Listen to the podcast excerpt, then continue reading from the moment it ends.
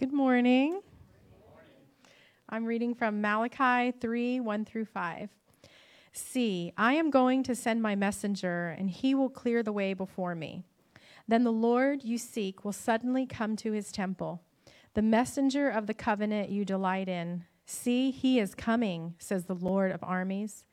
But who can endure the day of his coming? And who will be able to stand when he appears? For he will be like a refiner's fire and a launderer's, launderer's bleach. He will be like a refiner and purifier of silver. He will purify the sons of Levi and refine them like gold and silver. Then they will present offerings to the Lord in righteousness. And the offerings of Judah and Jerusalem will please the Lord, as in days of old and years gone by.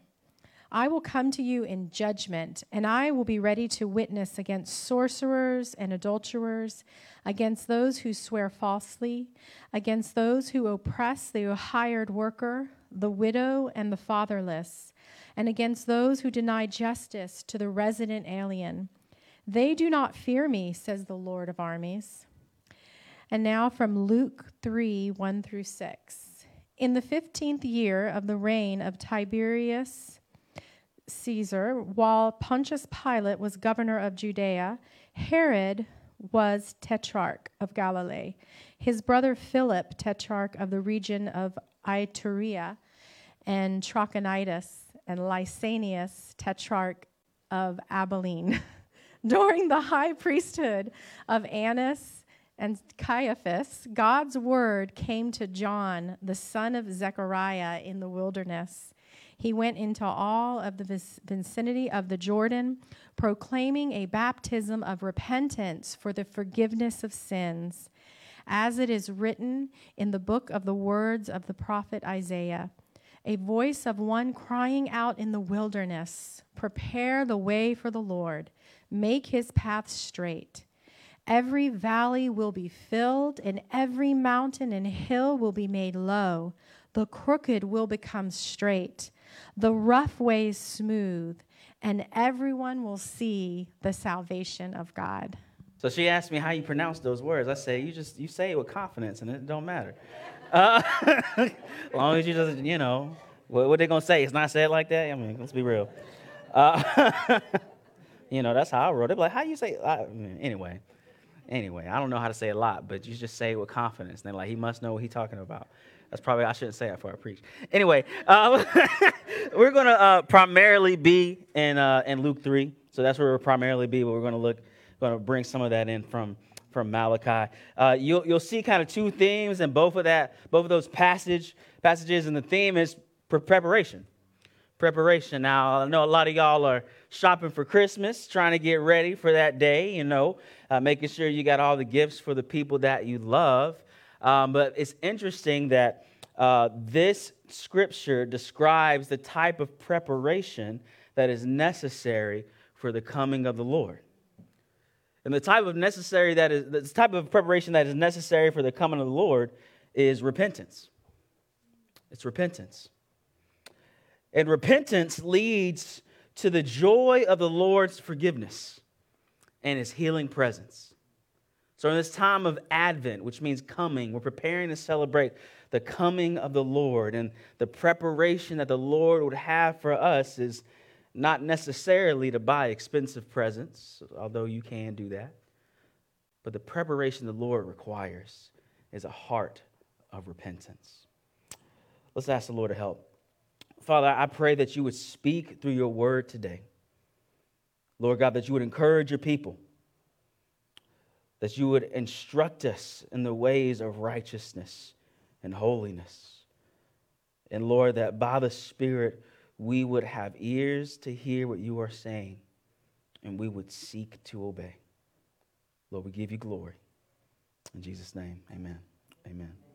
All right, so in that passage are all the weird names that, that actually has some significance. And the significance is this that the wrongs of this world will not stop God's plan. Look, I'm about to read that passage. I'm going to just say what I want to say. in the 15th year of the reign of Tiberius Caesar, while Pontius Pilate was governor of Judea, Herod the tetrarch of Galilee, his brother Philip, tetrarch of the region of Iturea and Trachonitis, and Lysanias, tetrarch of Abilene, during the high priesthood of Annas and Caiaphas, God's word came to John, the son of Zechariah, in the wilderness. So, this list of rulers is not an arbitrary list. This is a list of rulers that are oppressing Israel. It's a list of rulers that are oppressing God's people. Uh, the, the, names in this list, they're either uh, conquerors coming from outside to conquer the land and maintain control, or they're Israelites that are just puppets for the ones who have come to take control and oppress Israel. And what we learn is that even in the midst of wicked rulers, in the midst of times where there is oppression and compromise, God's word still comes through. Even in the middle of times like that. And so you can look at, like, I'm not going to tell you all about everyone, but think about Pontius Pilate. We say his name every week. I don't know if you know that, but he was the, the Roman governor of Judea, and he was remembered as a notorious anti Semite. He, he hated Jewish people and he oversaw the crucifixion of our Lord and Savior, Jesus Christ. That was the governor. And there's that guy named Herod. And the story about Herod is this man stole his sister's wife and he was the one who mocked Jesus at his trial. These are not upright individuals who have authority in the land. Yet, nonetheless, that did not stop God's word from coming to God's people. We can see these, these, these people, the, the Annas and Caiaphas. Who are those people? They are Roman appointed Jewish high priests. And if you pay attention to the story of the scripture, these are the leaders of the religious council that planned to kill Jesus. These are the people whom really their loyalty kind of lied with Rome. They kind of lied with the enemy of God's people because they were appointed by them. And I can think about things that can dishearten us now. Certainly, there are times when you feel sinned against, or when people that you love feel sinned against. And even there are disappointments in the church, yeah? Sometimes there are hypocritical leaders who will disappoint us. There's grudges and, and backbiting. Even in times like that, beloved, God's word can still come through. The word of God still comes in the mess of this life in the middle of oppression, sinful actions, and religious hypocrisy, God sends his word. Now, what's interesting about the message of John the Baptist is he certainly could have said a lot about those leaders, right? He could have said a lot about Herod and Pontius Pilate and, and, uh, and, and, and Julius Caesar and uh, Augustus Caesar. He could have said a lot about those. But what's interesting is that, the, the, the, that God's instruction of repentance is directed first to his people, even with the conquerors and puppets still in place. That the words of repentance are directed first to his own people. So when you look at the world and the world is looking crazy and you're like, why are they doing that? And look at what he's doing and she said this, that, and the other. Repentance does not start with them, it starts with you. Repentance starts with God's people. I know that some of you are having hard times. You need to remember that God speaks his powerful word in the midst of hard times. God can encourage and strengthen you. And listen this those rulers, they were that, that was at the beginning of Jesus' ministry, those were the same rulers at the end. God can encourage and strengthen you even if the situation does not change. That there is nobody in power, nobody who is against you that can frustrate the plans of our God. In fact, when I think about my life, some of the times that I've felt God's word most powerfully have been times when I have felt oppressed and when I felt like I'm going through stuff. I've talked to y'all about this before, but I went through a two year depression and I don't want to go back. But I remember that God's word spoke to me. I, I felt the love of God in such a unique way, even though my circumstances were frustrating. If that's you this morning, if you are frustrated and struggling, know that God can speak to you. Now we've got to ask our question uh, who, who is this John? Who is, who is this John the Baptist? The scriptures say that he was miraculously conceived by his parents in their old age, and he, in fact, was Jesus' cousin. All right? And he not only is that, he is the promised forerunner of God's Messiah. Now, if you think back to that, that verse in Malachi that was read, that, that Malachi 3 1, it says, See, I am going to send my messenger, and he will clear the way before me.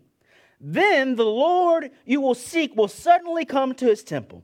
The messenger of the covenant you delight in. See, he is coming, says the Lord.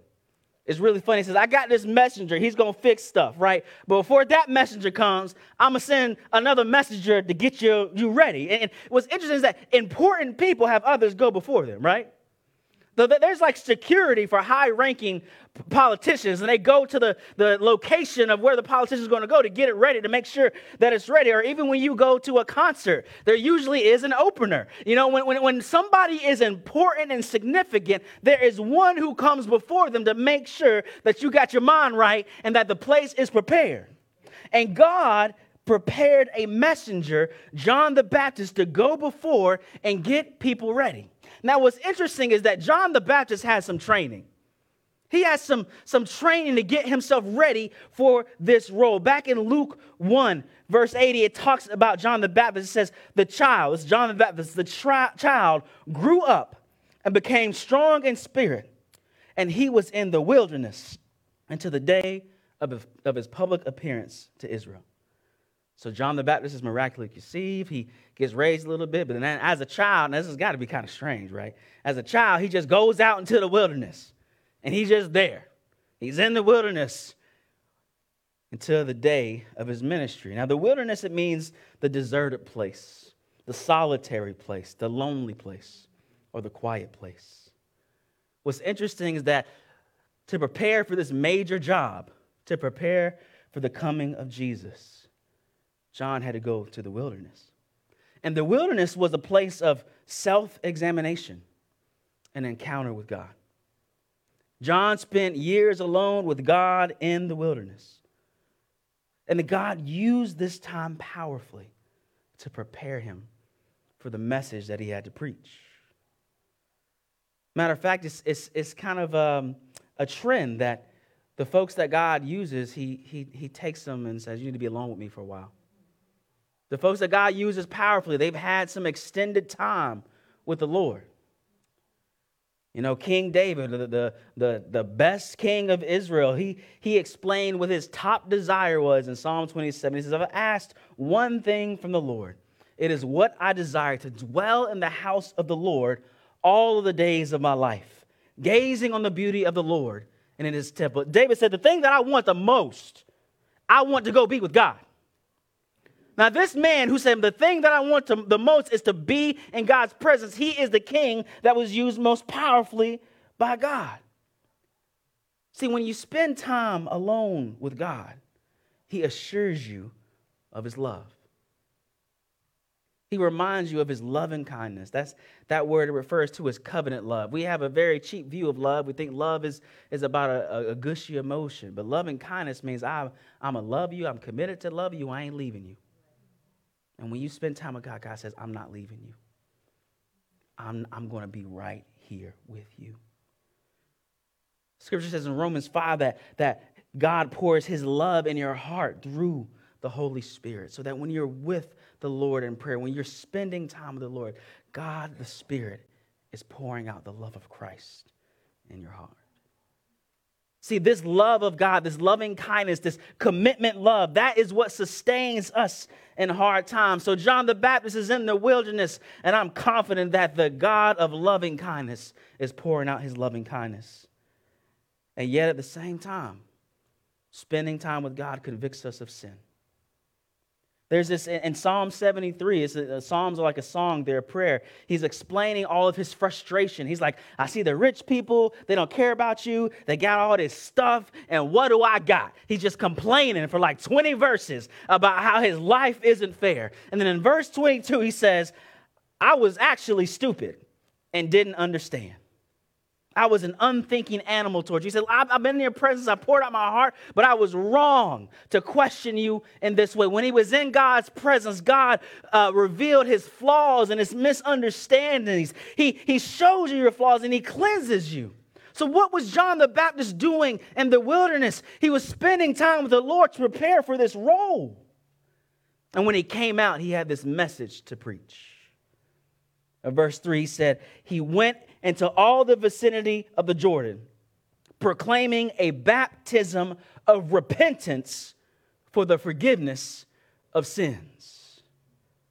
In other words, in other words, John emerged from the wilderness with clarity about his calling and the message that he had. He said, Listen, listen, what you need to do to prepare for the Messiah is that you need to repent. And this baptism symbolizes the repentance that you need. You need to look at your life and the morality of your life, and it's dirty, but you need to cleanse it. You need to come to the Lord so he can clean you, and he will forgive you. See, John emerged from the wilderness with such a clarity. Listen, he spoke with such power that people came from all around to hear what he had to say. And the only clue we have from what he was doing is that he spent time in the wilderness. That when he was with God, he had clarity. When he was with God, he knew what he should say. And I would venture to say that we need clarity too, yeah? Anybody here need some clarity? That means we need to make it a priority to spend time with God. Those wondering what to do next, what, how do, which path should I take? Maybe there's a fork in the road, or maybe it's like five forks in the road. You're like, what should I do? The message we have from the scripture is that we spend time with the Lord. We find out who we are in God's presence. See, John had a confidence. I've come here to proclaim this repentance because there is one who is greater than I, and I can't even tie his shoes. He had a, such a clarity about what the Lord called him to do because he had spent years alone with God.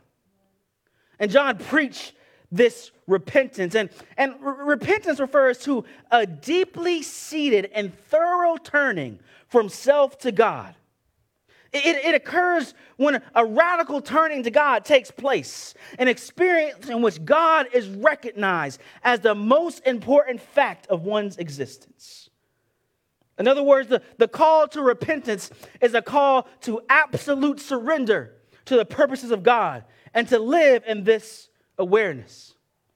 I think a lot of times repentance, it sounds to our ears as a dirty word, because we don't want to admit our faults and, and we, we don't want to change our ways. But, but, beloved, God rewards this repentance with his presence. His benevolent presence, his loving presence, his righteous presence. He comes to bless those who would repent.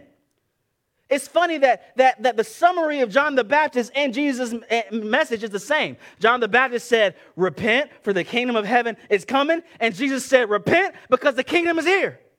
If you want to experience this place where God's rule is evident, the route to get there is repentance, an honest assessment about where your heart is, and saying, God, I know that I have flaws and I know that I have dirt. Lord, would you forgive me and would you cleanse me? In other words, we have to repent because we are the ones blocking the way of the Lord. In verse 4, when it's prophesying about John, it says, As it is written in the book of the words of the prophet Isaiah, a voice of one crying out in the wilderness, Prepare the way of the Lord, make his path straight. Every valley will be filled, and every mountain and hill will be made low. The crooked will become straight, the rough ways smooth, and everyone will see the salvation of God. Now, now let's just let's be real for a minute.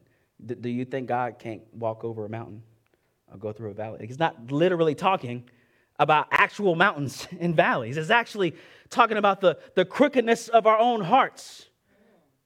When, when, when there, there's this, this uh, church father named Gregory the Great. Now, I don't know how you get the great after your name. That's pretty legit. And what he said about this passage, he says, The crooked places are become straight when the hearts of the wicked, perverted by a course of injustice, are directed to the rule of justice. The rough ways are changed to smooth when fierce and savage dispositions were turned to gentleness and meekness. In other words, these are the, the crooked ways, the mountains and the valleys are the, the heights of our pride and the depths of our sin. Uh, see, our salvation, it, it was blocked by sin and Satan. We have been deceived by the tempter who says the way of sin is better than the way of God. And we have clung to sin instead of Christ. And it's we who obstruct the way of the Lord. And see, we have to acknowledge this, and that is repentance.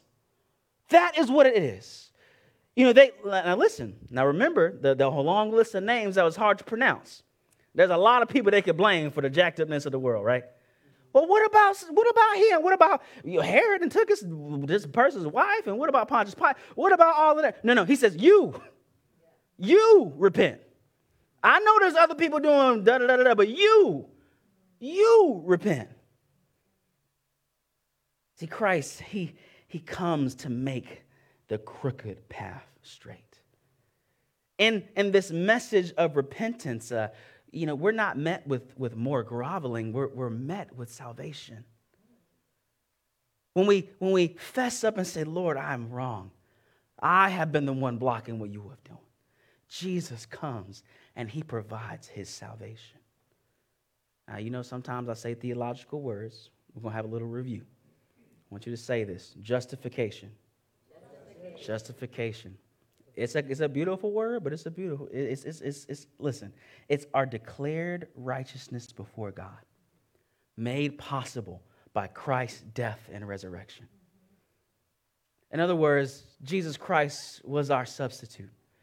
That in the crooked mess of our sin, Jesus Christ gets on the cross and he dies in our place. He takes the consequences of our sin. And not only that, I want you to, there's another word. You ready? Say imputation.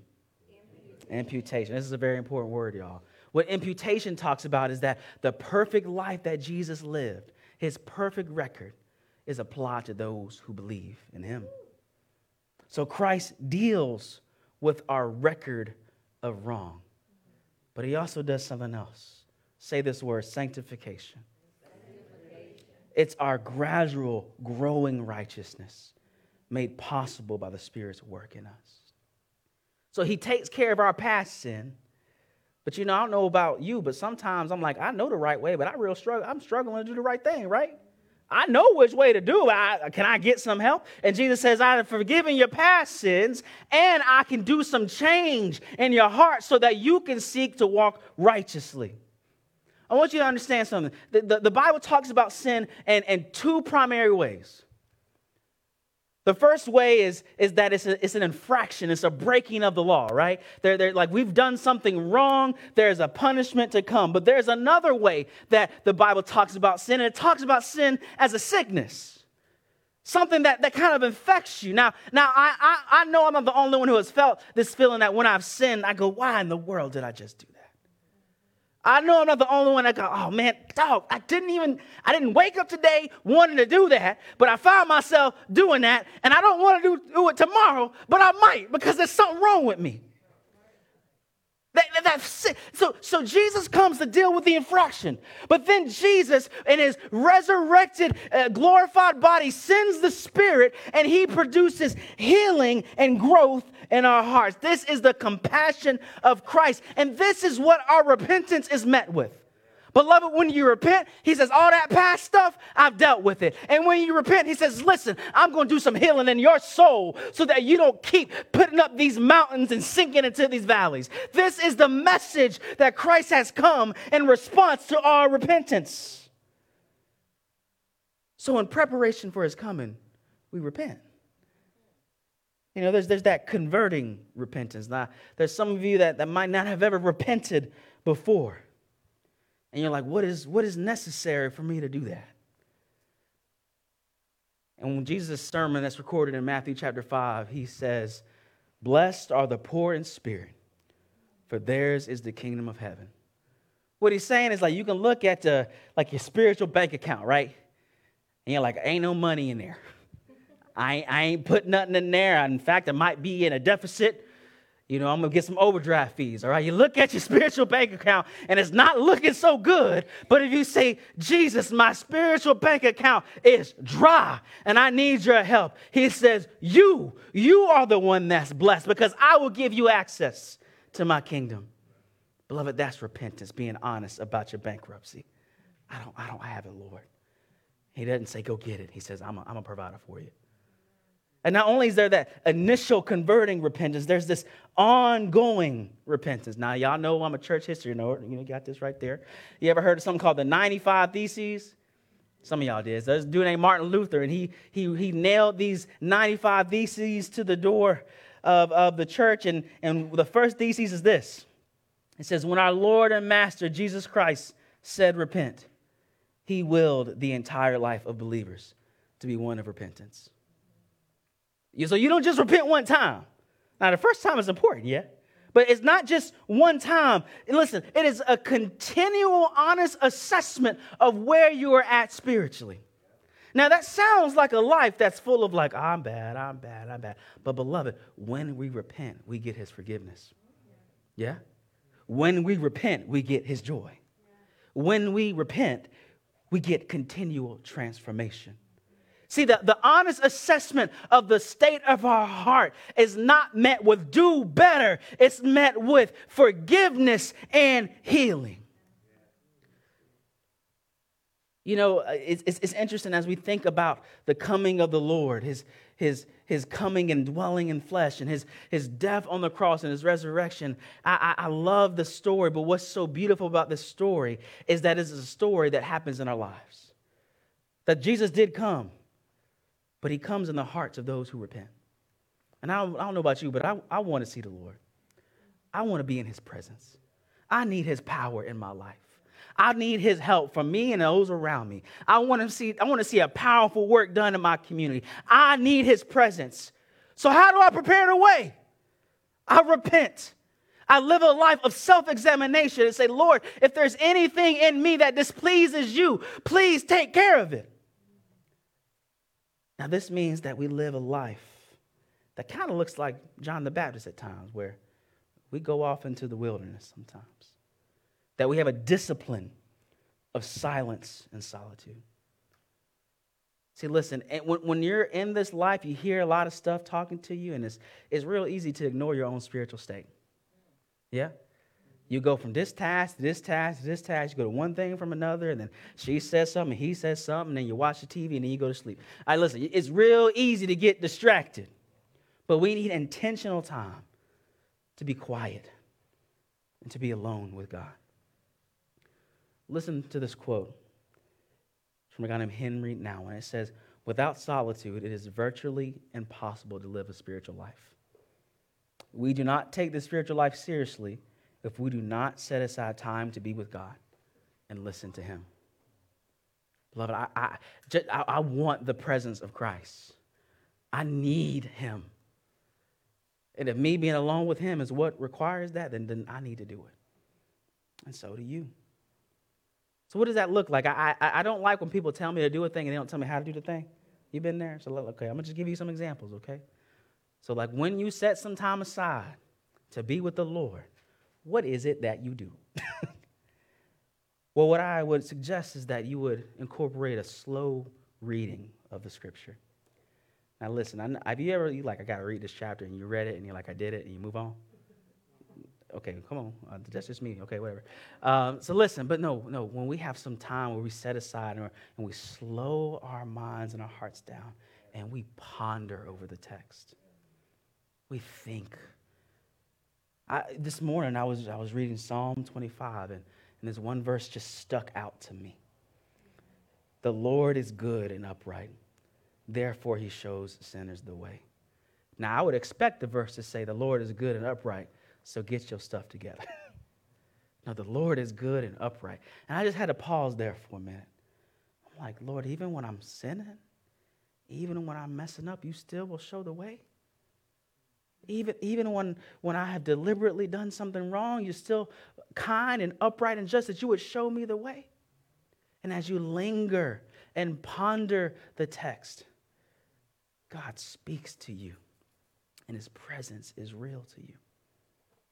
And not only a slow reading, but but a slow praying. I don't, I don't know. I don't know if you've ever been there. You had a couple things you prayed for. You it's a God. Can I get da da da da da? And you're like, I'm done. And then you know you move on, right? No, no. We have a slow praying. You know, as as I was thinking of that same text, the Lord is good and upright. Therefore, He shows sinners the way. I I thought about people who were walking with Christ and that I know and who have fallen away, and I said, there's hope for them. Lord, you, you're good and upright. You show sinners the way. Help him. Help her. I, they're in my, the picture is in my mind. Lord, would you show them the way? We live in a world that is so rushed. But we will not be prepared if we don't slow down and be present with the Lord. Some of y'all might be struggling with prayer. I, mean, I told you I'm to get practical, okay? You're like really struggling with prayer. Why don't you add a worship song in there? As you're praying, I one of my favorite songs is, is Great is Your Faithfulness. And I Great is your faithfulness. There's no shadow of changing with you. And I just begin to meditate. No, he's always the same. He is going to stay with me, not because I am faithful, because he is faithful. And when you spend time with the Lord, the Holy Spirit will bring conviction. He will show you areas of repentance. He loving you shows you errors, not to push you down, but to bring you healing. And he encourages you and heals you with love. In Ephesians 3:19 it says it says Paul's praying for the church. He says, "I pray that you know Christ's love that surpasses knowledge, so that you may be filled with the fullness of God." That's what's waiting for you. That's, that's where the Lord meets you with his love that surpasses knowledge. It's not that you just intellectually know that he loves you, but the Spirit pours the love of God in your heart. And so, beloved, as we think about this season of preparing for Christ's coming, let's take a cue from the forerunner, John the Baptist. And let's have self examination. Let's say, Lord, if there's any way that is wrong in me, Lord, would you forgive me and would you fix it? And we have this promise that Christ meets us in our repentance to give forgiveness and healing. Let's be people of repentance because we want to see Christ continually come to us and to those around us. And all I got left to say is glory to the one who meets repentance with forgiveness and healing now and forever. Lord, we thank you so much that you are kind enough to show our errors to us, and you're kind enough not to just push us down with them, but you forgive us and you heal us. Lord, I know your word says that when Christ comes back, he's coming back for a pure bride, for a holy church so, Lord, let us be people who walk in holiness and humility, people who take time to be with you because your presence is good and it is sweet. Yeah, Lord, please, Lord, draw near to us. I pray that you would uh, uh, assist every person under the sound of my voice to make tangible efforts to be with you more, not as a checking of the box but as a preparation to experience your love and peace. It's in Jesus' name. Amen. Amen.